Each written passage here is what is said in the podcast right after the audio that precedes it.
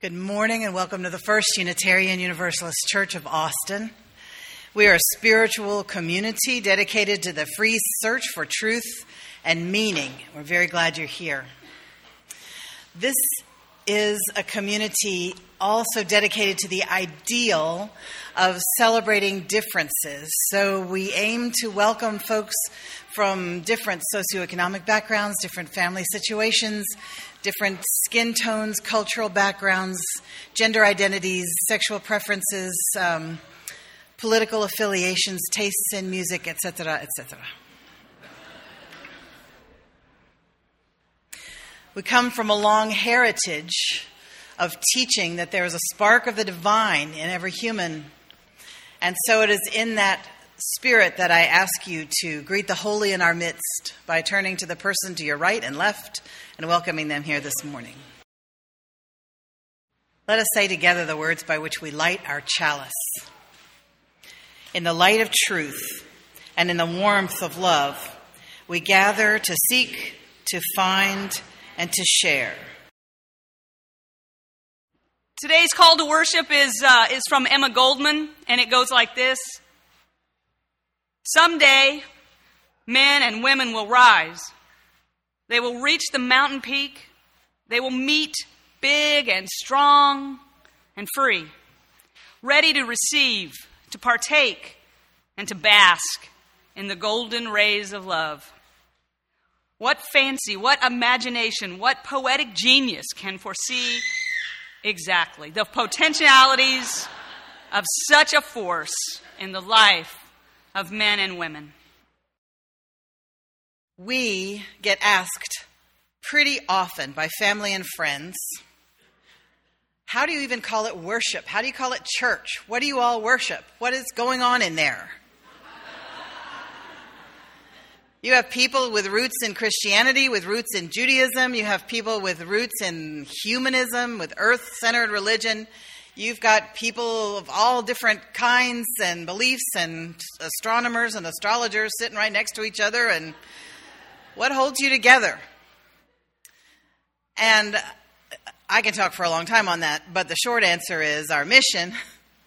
We gather in community to nourish souls, transform lives, and do justice. Let us continue our meditation with the Buddhist loving kindness prayer or metta meditation. We say this through three times. I'll say a line and you say it after me, should you choose to. The first time through is for ourselves. May I be free from danger. May I be mentally happy. May I be physically happy. May I have ease of well being. The second time is for someone we love. May you be free from danger. May you be mentally happy. May you be physically happy. May you have ease of well being.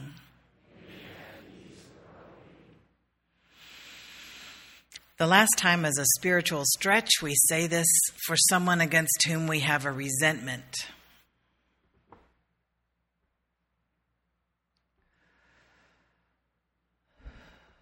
May you be free from danger. May you be mentally happy. May you be physically happy. May you have ease of well being.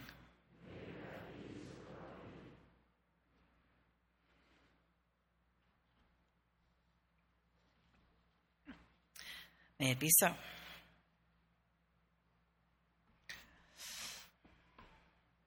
One of my friends lives in Alabama with his wife, and he has a shrine in his hallway. There's a little shelf, and there are two candles, and there's a picture of Jesus right over the shrine.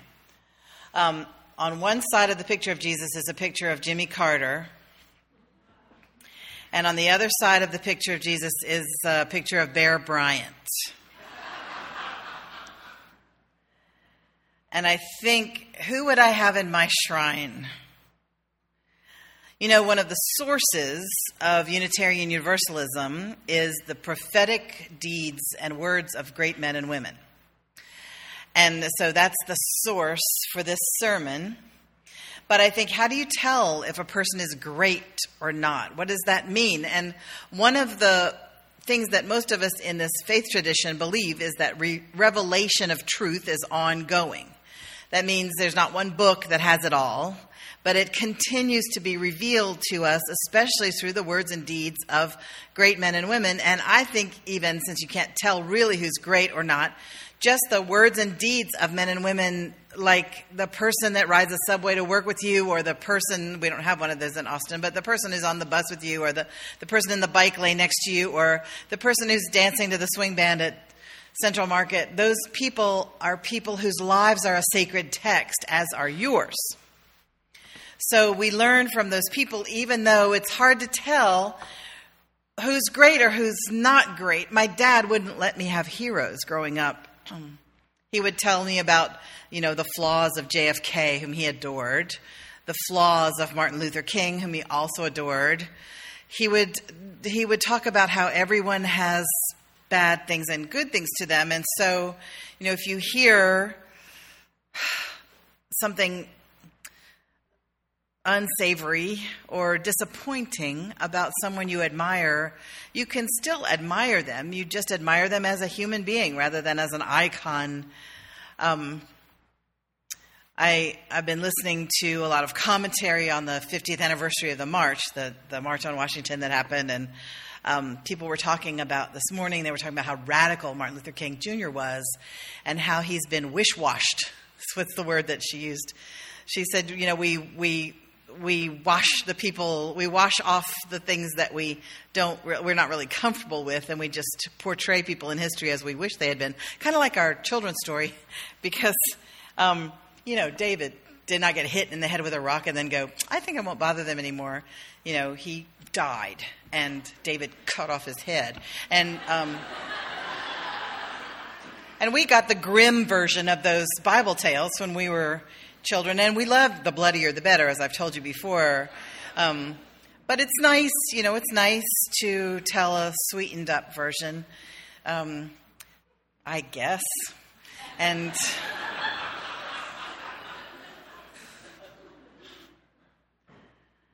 Um, you can't really say it's not true, that's not how it really happened, because you don't know how it really happened or if it really happened. You know, it's one of those things. It's a mythic story, but you know, sometimes mythic stories need a little more blood. I don't know. Um,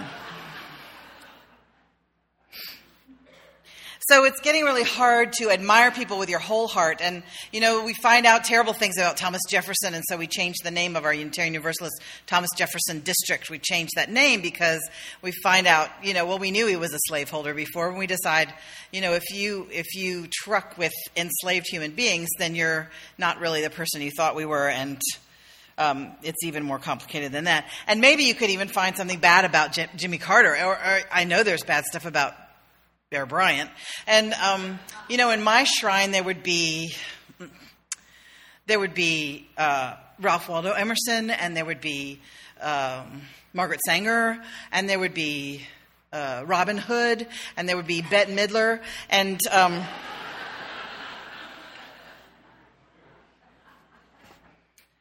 And, you know, it, it occurs to me that they don't have to be there forever.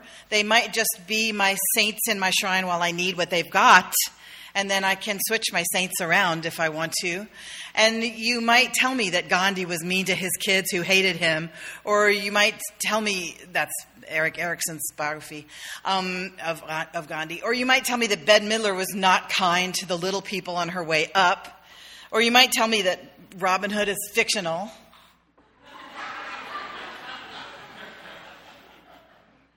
But I don't care. I'm just going to say your mom's fictional, and I'm going to um,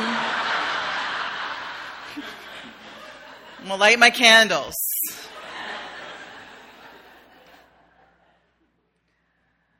And so this morning I'm going to talk about Margaret Sanger, who is one of those people. She's one of those people that had good things and bad things and uh, disappointing things and l- inspiring things about her. She was born in the late 1800s to a mom who had 11 living children, 18 pregnancies. Mm-hmm. Her mama was tired. And her mama died at 50, just worn out. And Margaret Sanger saw that. She blamed her dad.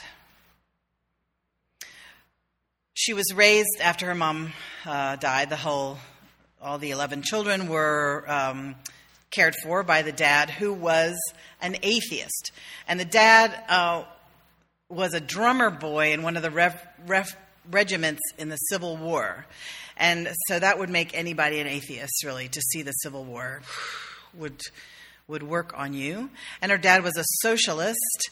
And so she and her brothers and sisters were jeered at by the other children in the town, Corning, New York, and called the devil's children. So, really, from a very young age, Margaret Sanger had some social abuse. Being called the devil's children while you're walking to school is going to shape you in some way.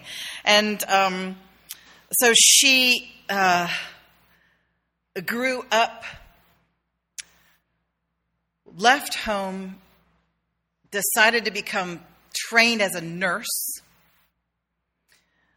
Her training was ended when she married William Sanger, who was an architect. They moved to Hastings on Hudson, which is a lovely suburb of New York City. Had two children. Um, the, the house burned down, so they moved into the city. They moved into Greenwich Village. And she um, was became very involved, she and William both, in the leftist politics of the bohemian culture of Greenwich Village. They worked for um, workers' rights. They were involved in the silk mill strike. They they were part of the the the leftist turbulence of that neighborhood she began uh, working among the immigrant and poor women and families of the Lower East Side. She would do nursing. and she decided uh, that one of the huge problems that women faced, that families faced, was that they had to have all these children, and there was no way, short of, as the doctors would say, make your husband sleep on the floor. that was uh, the only way that you could not have any more children. And um, that was hard on marriages, too. People would call her in when the women were. Uh, and I'm going to speak a little obliquely about this because I'm not sure how many children are in the audience. We uh, in the in the other room and in this room. Um, she was called in when women would try to terminate for themselves, and she was, and they would become very sick. She was called in when a termination didn't go well, when the woman had five dollars to scrape together to have somebody else do it in the alley, and she was becoming very frustrated delivering babies and trying to help women heal up from these things. And they would have one child after the other when you have 13 already, the 14th is beloved, but a burden. It's very difficult to bear when you don't have enough food for the 13 that are already there. See what I'm saying? And the women would beg her for information about how to keep this from happening again. And she knew some, but she didn't know a lot. She went to the library to try to find information, and there wasn't any. Because any information on contraception was obscenity under the Comstock Law from 1870 something, and you couldn't talk about it, you couldn't write pamphlets about it, you couldn't send it through the mail and talking about information. Um, you, you, you would get arrested because of the Comstock Law she started writing a, a column, sex education column, for a newspaper, a socialist newspaper in, in Washington, in New York, uh, called What Every Mother Should Know. And then she put together an eight page publication, monthly publication, called The Woman Rebel, in which she talked about uh, empowering women by giving them information by which to limit their families. So, this was against the law. The U.S. Postal Service confiscated the first five issues, so they never got out, except the ones that she handed to people. The last two issues, six and seven, escaped and uh, were disseminated, and she got arrested and indicted for obscenity. Margaret Sanger, this is about 1912. Um, instead of going to trial, she jumped bail and took a boat to England. She had been working on a 16 page booklet called Family Limitation, in which she drew diagrams that some of our legislators could profit from.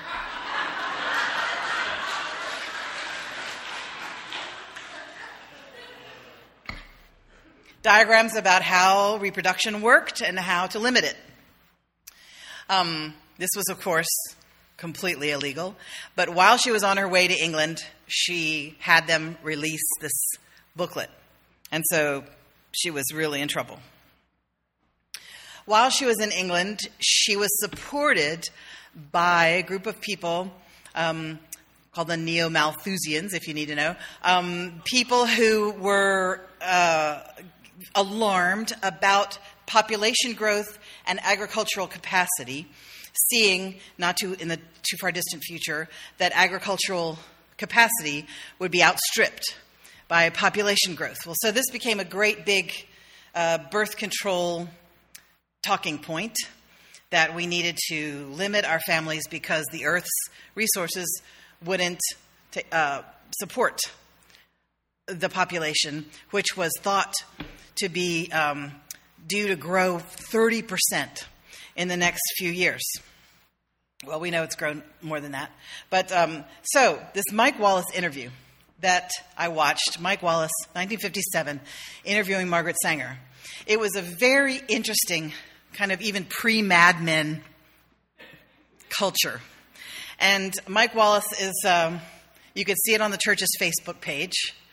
Um, he's sitting there he goes, This is Mike Wallace, and the cigarette is Philip Morris.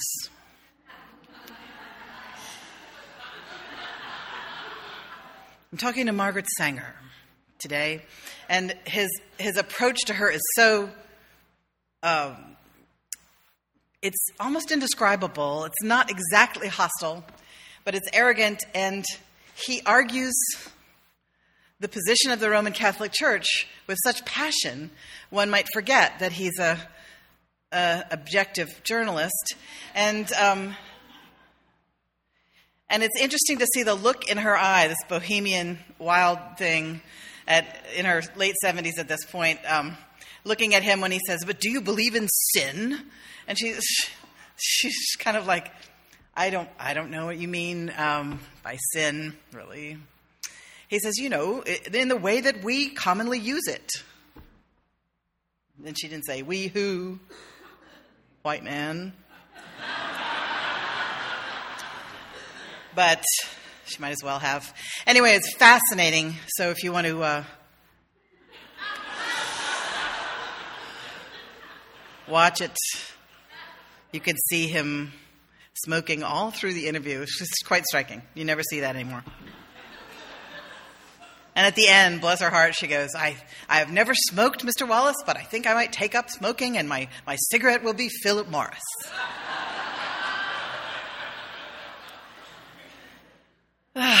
so, anyway, she writes this, this booklet, and she's in trouble, and she falls in with these people in England. And so, uh, what I'm actually delaying t- telling you about is the streak of shame that runs through this, which is that the, also the people who uh, supported her were the eugenics people who felt that the poor, the unfit, um, the uh, mentally, physically challenged folks should should not bear children, should not be allowed to bear children. And so um, she unfortunately got support from them, and uh, from time to time would articulate this position. So you know, there's the disappointing part. Um, she felt that there would be tremendous social change if women were allowed to control their own fertility. And so she, she narrowed her focus to that and took whatever talking points she could. And when opposed by the law, broke the law. When opposed by the Catholic Church, uh, went up against them. Um, Wallace over and over says, but but don't you think the Catholic response is reasoned? It's a natural law, natural law that people should bear children, that women should bear children, and um, don't. What do you say to what the Catholics have said? And finally, frustrated, she says, "I don't care." I thought, well, now let, now we got to it. When she came back to the States a few years later, she opened a birth control clinic in Brooklyn. The line was around the block. She handed out information. She uh, had, um, there were uh, diaphragms from Holland that she got. She imported those against the law. Um, didn't import them through the mail, just brought them in her suitcases and um, gave them out. Nine days after that clinic opened, she was arrested. Um, she spent time in jail. She was arrested eight times, thrown into jail. Her case um, was appealed and appealed and appealed. The first judge said in his ruling women should not have the right to have sex with any sense of security that pregnancy would not result. That was the opinion of the law appeal after appeal until a judge said physicians could have the right to prescribe birth control for medical reasons.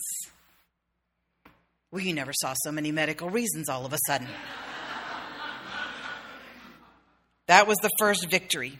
She was asked to found another clinic up in Harlem, and she did. She staffed it with African American doctors, African American nurses. W.E.B. Du Bois was on the board of that clinic. She she founded these clinics in different areas and um, was constantly under attack. She founded the American Birth Control League, and middle class people began to join their voice to hers and their money to hers. One person can speak loudly, but a group of people very loudly. She was invited to visit Japan. She was invited to visit China. She um, worked with a prominent Japanese feminist to begin the birth control movement there. In 29, she founded a lobbying organization to change federal law.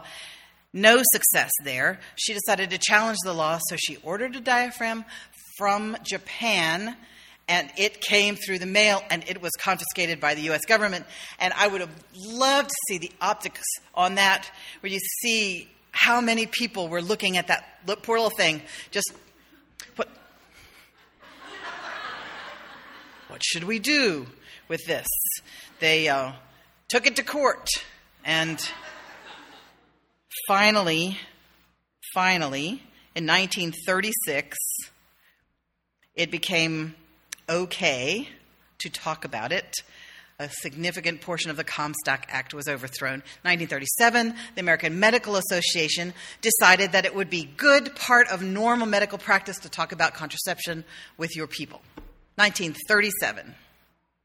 In 1946, she founded the organization that was to become Planned Parenthood. She didn't like the name. She liked birth control, but Planned Parenthood was a little softer than she liked, but um, that's what it was. She had a dream that there would be a pill at some day that you could take that would limit your fertility, just one magic pill. And she began working on that. She was, uh, she was introduced to a research scientist named Greg Pincus, and he uh, had just uh, perfected in vitro fertilization of rabbits. And so he was portrayed as this mad scientist making rabbits in the laboratory. Anyway, she talked to him and said, Do you think there's a possibility that we could have a pill? And he said, I, I think so. I think hormones are the key, but I'm not sure. I don't have what I need to do that research. And she said, What do you need? He said, It's going to take millions. She said, I'll be right back. And she came back with her friend Katharine McCormick, heir to the International Harvester fortune. who wrote him a check and said, Get what you need. There's more where that came from. And it was really very soon that he had an injection that kept all the rabbits from getting pregnant. So now we have birth control for rabbits.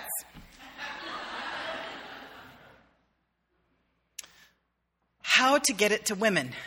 They needed an actual doctor, a physician. And along comes a Roman Catholic physician who's 64 years old. He had delivered enough babies to people who already had enough babies, they felt. He was uh, ready to help this project.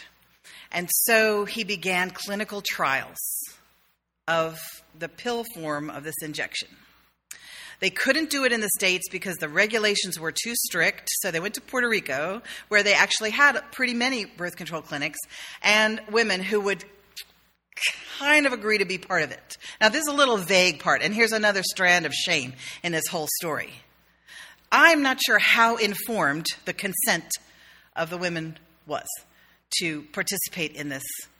They, the women who took this progesterone pill had a lot of complaints about side effects, which the doctors kind of, uh, the doctor brushed aside. Um, they began distributing it in the United States. A lot of side effects. They would cut the progesterone and had fewer and fewer side effects as the years went on. But this was the world changing pill so that women who could have access to it, who could afford it, who could find a doctor who would prescribe it, those women could limit their own fertility. And they could work without the fear that they were going to get pregnant without wanting to. I mean, it still happened, of course, but so much less. It just changed the entire entire world uh, for women. So, good thing that everybody loves those clinics now, huh? Good thing that Margaret Sanger is victorious and not under attack anymore, huh? She's still under attack in our country, as you know. Her clinics are closing. Uh, I don't understand why. If there were a visitor from Mars who said, Why are the people who are against abortion closing all the clinics that give people information about contraception and give them contraception that would prevent abortion. Why are they doing that? I would say, I don't know. I, it's got something to do with uh, religion, but I can't figure it out. And I've studied religion for years. I don't know what they're thinking. But I do know that it is incredibly encouraging how far we've come in the 56 years since that interview, where a very brave woman could be treated with cavalier arrogance um, by a man uh, in power, and although he probably didn't think he was, and I'm sure he's a very nice person now.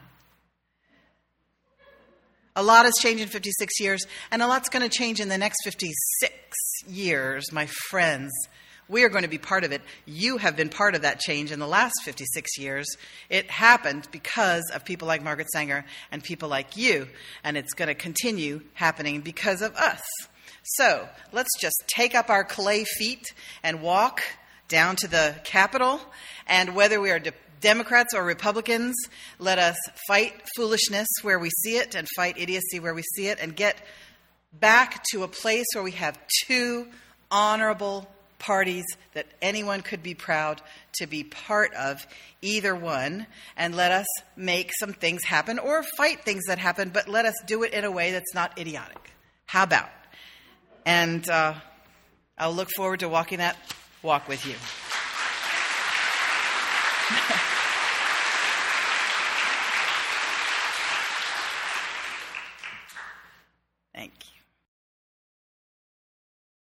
Please say with me the words by which we extinguish our chalice.